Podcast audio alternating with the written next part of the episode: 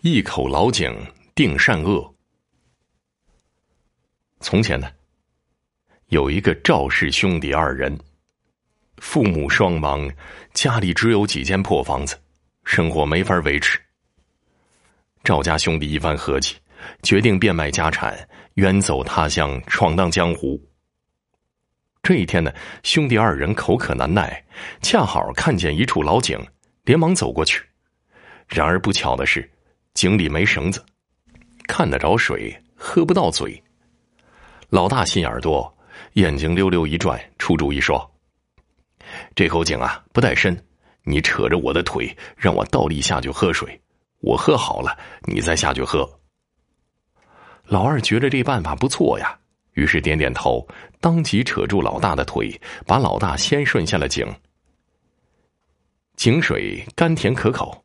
老大喝了个肚儿圆，才爬了上来。可是等到他抱着弟弟的腿下井喝水，却突然起了歪念。这一次路途遥远，还不知道什么时候能安生。眼下干粮所剩不多，钱财也只有这些了。何不？老大假意手滑，把老二丢到井里，装模作样哭了几声，然后拍拍屁股，带着粮食钱财远走高飞了。再说老二虽然掉到井里，但是运气好，大难不死，只是受了一点擦伤。大喊了几声之后，没人答应，索性闭上嘴巴，在井里闭目养神。到了半夜，赵老二迷迷糊糊听到井外似乎有人说话，可是话到嘴边又咽了回去。为啥呢？这两人不是常人呐。一个人说。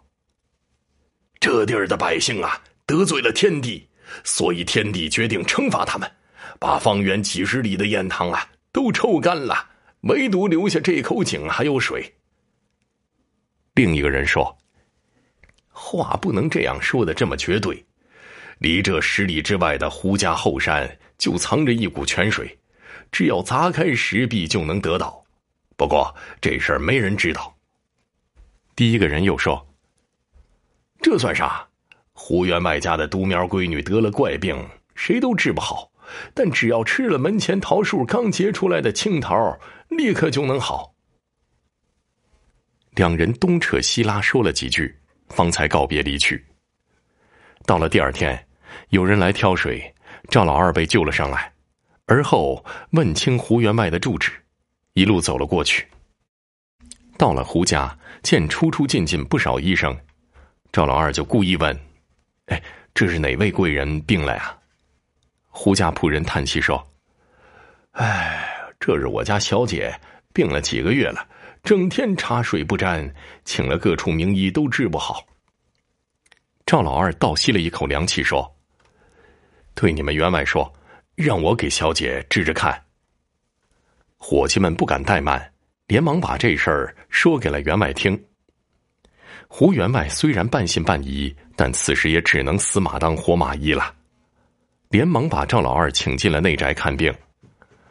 赵老二装模作样的看了几眼昏迷不醒的胡家大小姐，围着大院前后左右转了三圈，然后趁着大家不注意，把那颗发蔫的桃子摘了下来，放在怀里。回到屋里，赵老二让人退避三尺，悄悄的把这颗桃子掐成小块，喂到了胡家小姐的嘴里。到了第二天早上，胡家小姐的病果然好了。胡员外欣喜若狂，见赵老二还有这本事，当即决定要招他当上门女婿。赵老二得意洋洋的成了胡家入赘的女婿。成婚没几天，就意气风发，领着仆人凿开后山的石壁，一股水桶粗的泉水哗哗流了出来，救活了胡家百亩良田，更加获得了胡员外的器重。再说那赵老大走后没多久，钱花光了，只好一路要饭。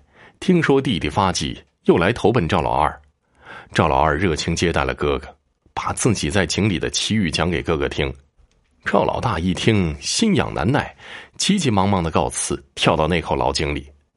等到半夜里，那两个神仙又来了，站在井边唉声叹气：“唉，这泉水被人挖了，仙桃也被人摘了。”这事儿怎么就传出去了？另一个神仙说：“快别说了，上次我们就是在这儿说的，八成啊是被躲在井里的人偷听到了。”呃，好，那咱们赶紧把这井给填了吧。说着，两人随手抓了把土，朝井里一甩，这赵老大就被埋在了井里。所谓善恶有报，时候一到，一切都报。做人还是不要做坏事儿啊。